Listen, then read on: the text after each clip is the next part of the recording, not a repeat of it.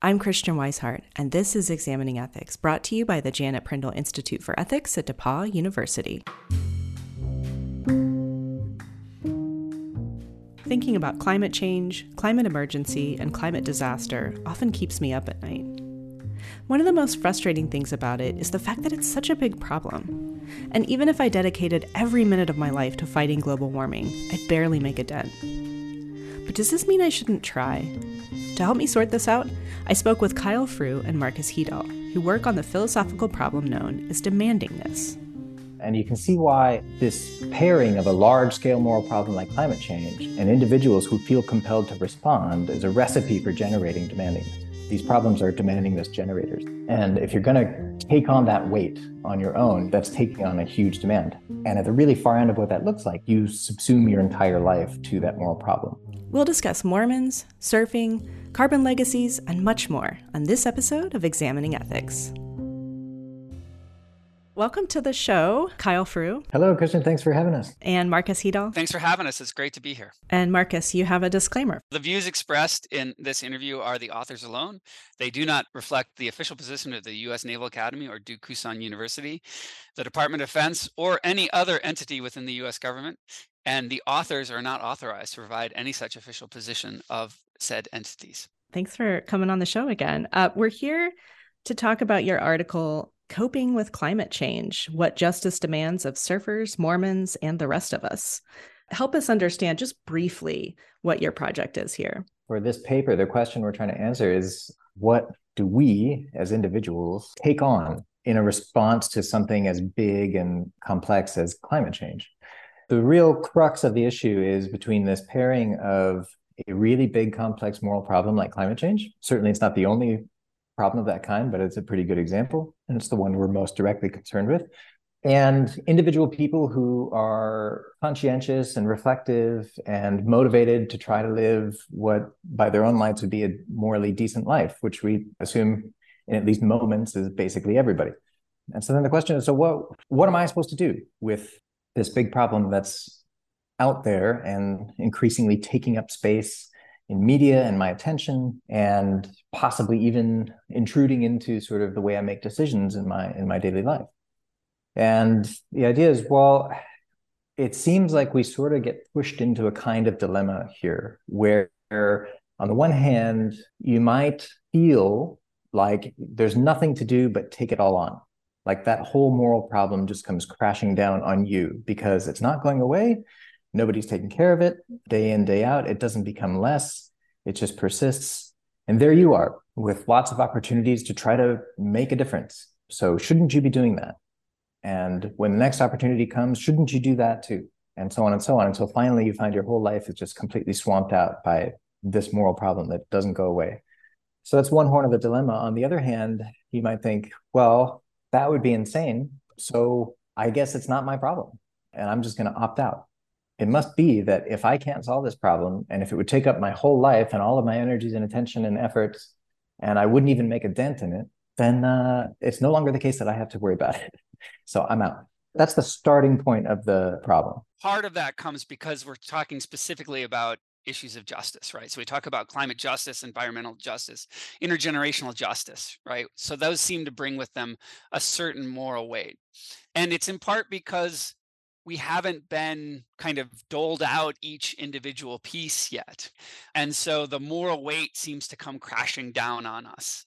I was out with a former student on Friday, and this is someone who works for an energy nonprofit has been arrested for uh, a climate sit-in in Nancy Pelosi's office back in 2019 and feels that he should be doing more as I think a lot of us do right given the magnitude of the problem it always seems like we should be doing more and so how do we kind of come to grips with that I certainly feel the moral weight of all of this crashing down on me on an almost daily basis.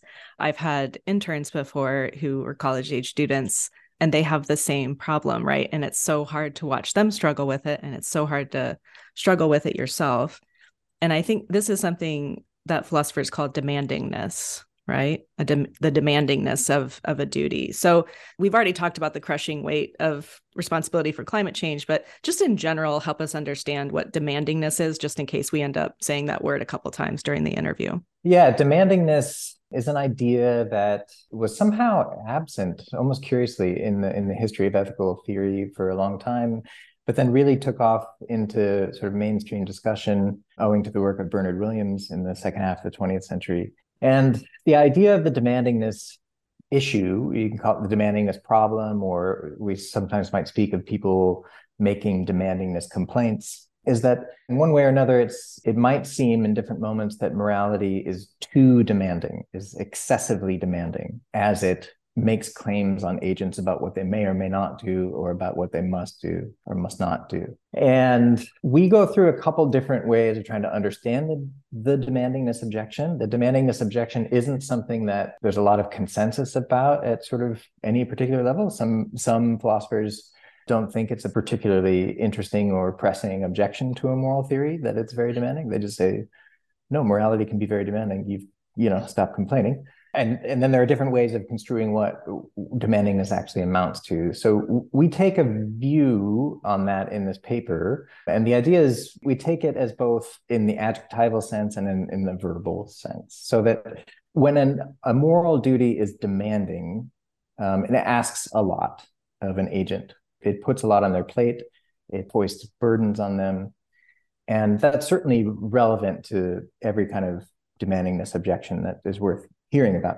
But of course, morality has to be demanding in order to be meaningful. It has to be able to sort of direct us in ways that we would not otherwise go.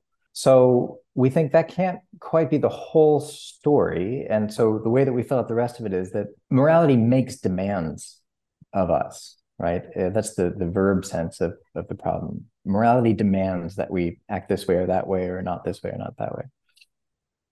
And when it does that, it's exerting a kind of authority and we might think that it is, in this sense, the way of putting a demanding objection is to say it's it's overstepping its bounds or something, right? It's possible that morality or moral theories or particular moral obligations could rightly be pushed back against on these kinds of grounds when the moral obligation intrudes into a person's life to such an extent that it interferes with or entirely undercuts their ability to sort of craft their own life as their own. And so it's really about does morality insert itself between a person and their way of thinking about their own life and the activities, projects that they undertake that give meaning to their life and preclude them from doing that on the terms that are acceptable to them. So that's the concern. And you can see why this pairing of a large scale moral problem like climate change and individuals who feel compelled to respond is a recipe for generating demandingness, right? Um, these problems are demandingness generators. And if you're going to take on that weight on your own, right? That's taking on a huge demand. And at the really far end of what that looks like, then you subsume your entire life to that moral problem and you no longer are sort of otherwise sort of making your own free choices. We interpreted the demandingness objection not to be that morality can't demand quite a lot of us. It certainly can, maybe even our lives at times, but it has to leave enough protected space for an agent to make their life their own. And so the military offers a really great example of this, right? We can order people into almost certain death, but we can't demand that they join a religion or not, or get married or not, even if that would make them better soldiers because we think even military members ought to craft a life to make their life their own, right? That there ought to be some space, some things that are outside the kinds of dictates of what we can order them, right? What we can demand of them. One of the really compelling examples that you give in your in this paper is Mormons, right? So it's been sort of scientifically proven that having less children is better for the environment. And in fact, there's a huge difference between having one child and having two children. And so the problem is that Mormons, it's it's literally part of their religion to procreate and have as many children as they possibly can. And so, yeah, how does this how does this problem kind of cash out with Mormons? So I just want to point out on, on average, Marcus and I each have one child.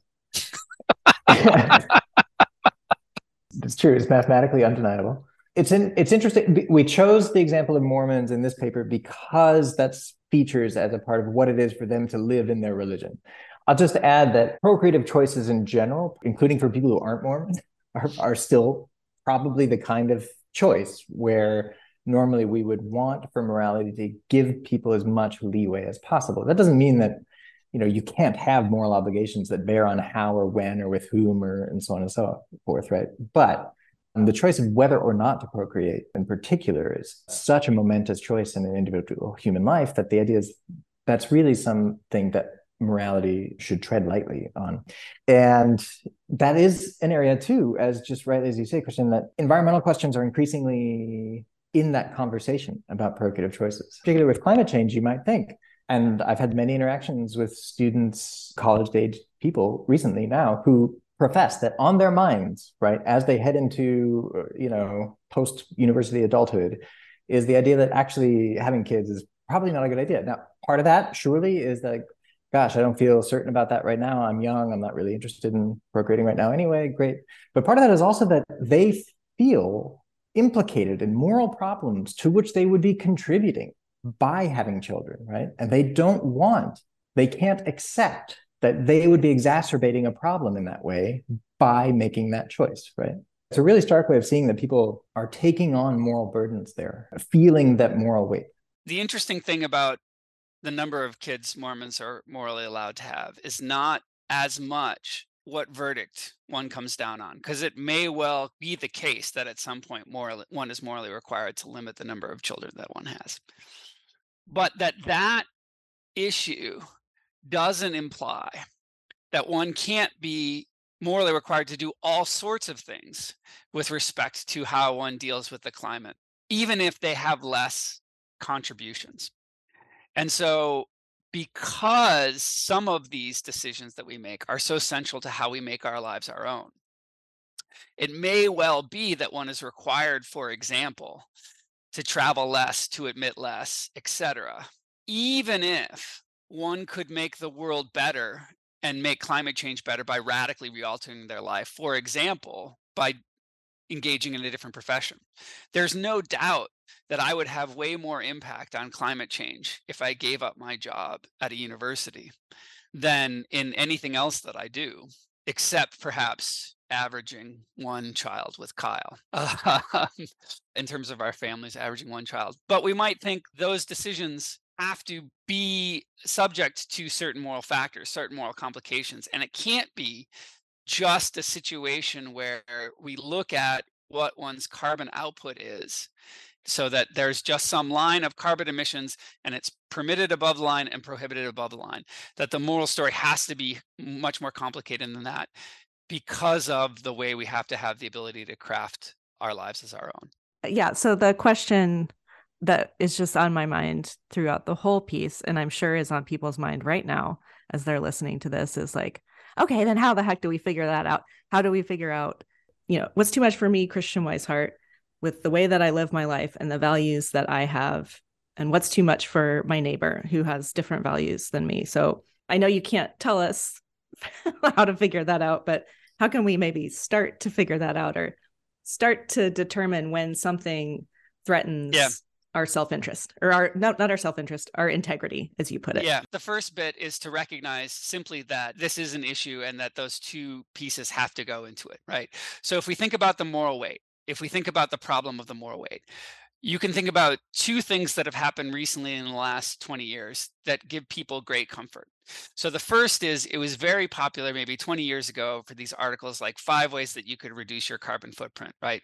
Change your light bulbs, change your car, et cetera, et cetera. More recently, there has been a move well founded to say focus less on that. The problem is really these giant collectives, corporations, the richest among us right? And that this concern about what we do as individuals is a distraction. Why do both of these things resonate so well? Because they make us feel that that moral weight isn't there. In the first case, we feel like if I just do these five things, okay, now I'm off the hook. I did my bit, right? I changed my light bulbs, I changed my car, I took one less trip, right, etc. In the second case, it transfers that moral weight to other actors. It's not my fault, it's other people's, and they have to do their part. So we have to recognize that fundamentally, an essential part of living in the modern world is there will be this problem, that there are these large systemic issues that we are immediately complicit in just through living in the modern world. And so then what we have to do is we have to recognize that what our duties come from is a balance between the impact and how essential it is to the lives as we lead it, right? And so lots of things that aren't essential to our lives are going to be moral duties to reduce our impact, even though the problem is much more with other people. And other things may garner that protection, but we ought to be very cautious about that because we're more likely than not to give ourselves a pass than to give other people a pass. Yeah, possible connection there on that last point is this idea of um, moral corruption, which has been developed by Stephen Gardiner in connection with climate change, we're we're really good at sort of manufacturing ways in which we can see ourselves as living good lives, as making reasonable choices, as participating in defensible policy uh, enactments and so on. And it is true that a view like ours that defends an idea that no, no, no, we, even in the face of something as urgent and you know morally momentous as climate change, which we both, Marx and I both totally you know believe in, there are nonetheless moral limits on how we're entitled to uh, conduct our lives and how much can be asked of us. Once a view like that is on board, there is a kind of an invitation to this problem of self indulgent sort of motivated reasoning. And so it is true that that's something to be wary of. Probably we we have to sort of build all kinds of accountability measures and stuff into our own plans for how we're going to live our lives and assess the choices that we're making. And probably those things are best done in context of communities. This kind of view that it's not just what you do, but why forces us from a kind of view about carbon footprint or even carbon neutrality, which, if you think about footprints, these are neutral or negative. We want them to disappear. They're essentially individual, even if you look at, let's say, a company's carbon footprint, you look at their company's carbon footprint or their company's neutrality. And why are these so advantageous to companies? Because they want to say, as soon as they've done their bit, well, I've done my bit, you can't we can't be required to do anymore. As soon as we start taking into account this question of how to craft one's life and how that has to play into it, we're forced into this idea that's really powerful from Rachel Fredericks which is uh, we have to shift from carbon footprints to carbon legacies. So notice a legacy is not just negative or neutral, it can be positive as well. It's enduring um, and it has hooks into aspirational elements and it has hooks into the why right? Why are you doing this as opposed to just what are you doing? So a great contrast here in terms of contrasting carbon footprints from carbon legacy is think about if i went on a diet to lose weight for health reasons and contrast that when i open a wellness center to help others do to do that right? When i lose weight for let's say my back issues that does change my own footprints but if i help others lose weight that doesn't change my footprint, it changes theirs. And so if we think about legacy, it necessarily transfers us, ironically, by starting off with this individual problem of demandingness from the individual to the ways that we integrate with other people and the way that we live together. And so by thinking about carbon legacy, by thinking about the way that we solve the problem, what are we doing? That's what that moral weight ought to be asking us to do is to not think about our footprint, but to think about our carbon legacy. Yeah, that that's helping me because I think something that I continue to worry about when I'm thinking about this is like I'm not worried about extreme folks, right? Extremely horrible people who care nothing for the environment or legacy, or extremely scrupulous people who live off the grid, right? I'm thinking about people who are like closer to the middle where it's like what if you're a little bit too scrupulous? How do you figure out how to make things less demanding? Or what if you're not quite doing enough and you need to you need to talk yourself i don't know where i'm going with this sorry. I mean that's the nature of the, the thing right? That's the be, problem. it would be of course in in many ways it would be nice if you know we had some kind of a formula or something right? But it'll be something that everybody sort of continuously negotiates in their own life. And and we should say, right, we're focusing on climate change because that's what we are focused on, but this is not the only sort of moral context in which this kind of problem arises. So it's worth bearing that in mind. And part of what's attractive about that idea of a climate legacy is that what goes into the climate legacy isn't just like look at all the carbon we stopped emitting because we saw this was a serious problem. I mean that's that's hopeful already. Anyway, ultimately if things work out, that's not the only thing that goes into the legacy, right? Also going into what our carbon legacy would be would be all the things that we did emit for, right? What we were doing, why we, we've found it to be worthwhile to do that.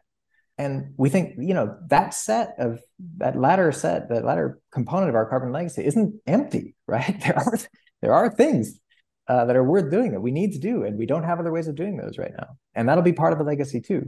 You know, for better or worse, there are obviously better and worse legacies that we might leave. And it's not like a carbon footprint is unuseful in recognizing what our own contributions are, but it's only a first step and we think that that malaise we feel that burden we feel that i don't even know how to ask the questions here that we feel we can start moving towards it by shifting our attention and asking ourselves what will our carbon legacy be and while i agree with kyle that there are lots of problems in which this applies to this is one of those where given just the scope and the nature of the problem and the suffering is one where our legacy will be much more fundamental to how we ought to view ourselves and how others ought to view us. I want to talk about this idea of banding together collectively. Is this something where we should think about banding together collectively, maybe more than we think about that we should spend more time thinking about like how do I work with my neighbors to do this than uh, how do I like compost in my own backyard? This seems to be one promising kind of implication of looking at the problem this way. And, and this might also be something that climate legacy rather than carbon footprint is an invitation to think about. We think among the kinds of moral obligations that we might have in the face of things like climate change are not just sort of individual behavior modification. We might have lots of those too. Those are worth thinking about, worth talking about. But that's one part of the story certainly it seems like an inevitable part of the story and part of what ramps up the potential demandingness of the duties associated with climate change is that it's not just about changing your behaviors your choices buying the right deodorant or whatever it is. It's also about how you relate to others and how you organize and the good you could be doing that way. So a big part of what we ought to be trying to do is not just change what each of us individually is doing but how we together organize and and operate such that we give rise to this problem.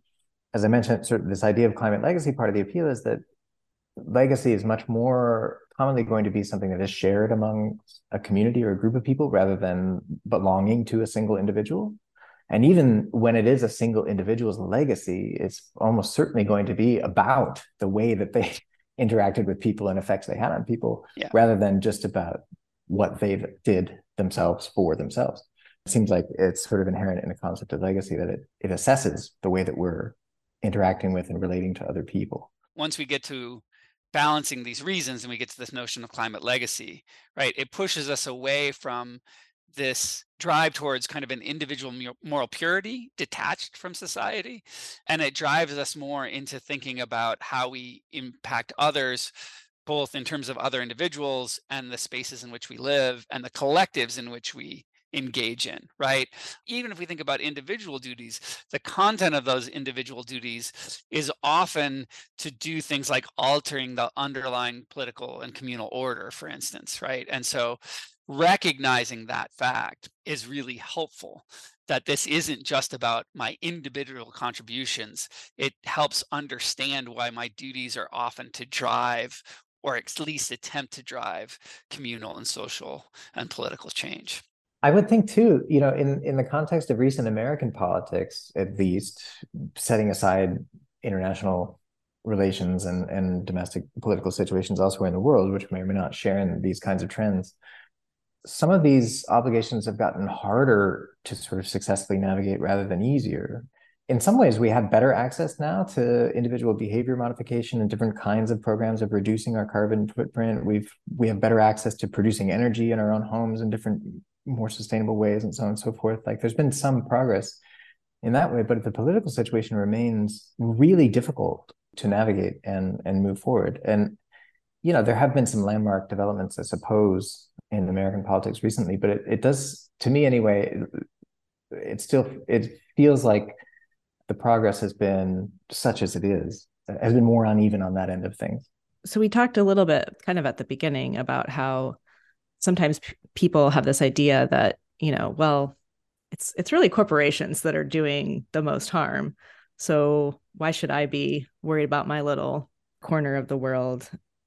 And you and you said that that doesn't excuse us from our moral responsibility, but I'm still kind of stuck on that because corporations are the one who are the ones who push the idea of carbon footprint as something that we should be worried about. And I think they're doing that to be like, oh no look look over there. Do do the stuff over there while they continue to do all their emitting and plastic producing and stuff. So there's a free rider problem here right? That like corporations might be freely riding on our sense of individual urgency. So is that something we even need to worry about it might be helpful to separate the question into two separate stages right so there's there's a question about what would be a fair distribution of responsibilities if we had a kind of powerful international order or even national order with respect to climate change.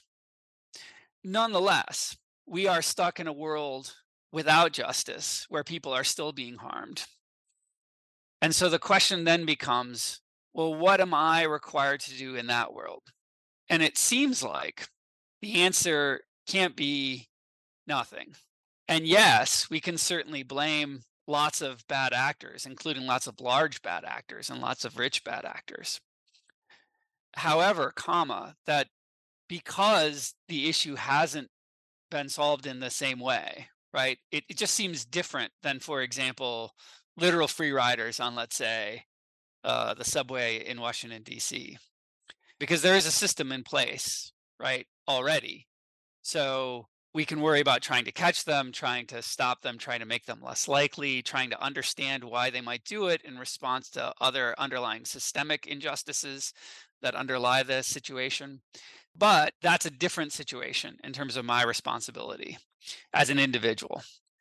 I think it's much easier for me to say, well, that's our collective, loose cities, local governance issue and not my issue as an individual. In that case, than in the case in which there just isn't that solution yet that could hold others to account. But that's not satisfying to me because I, I feel the same pull.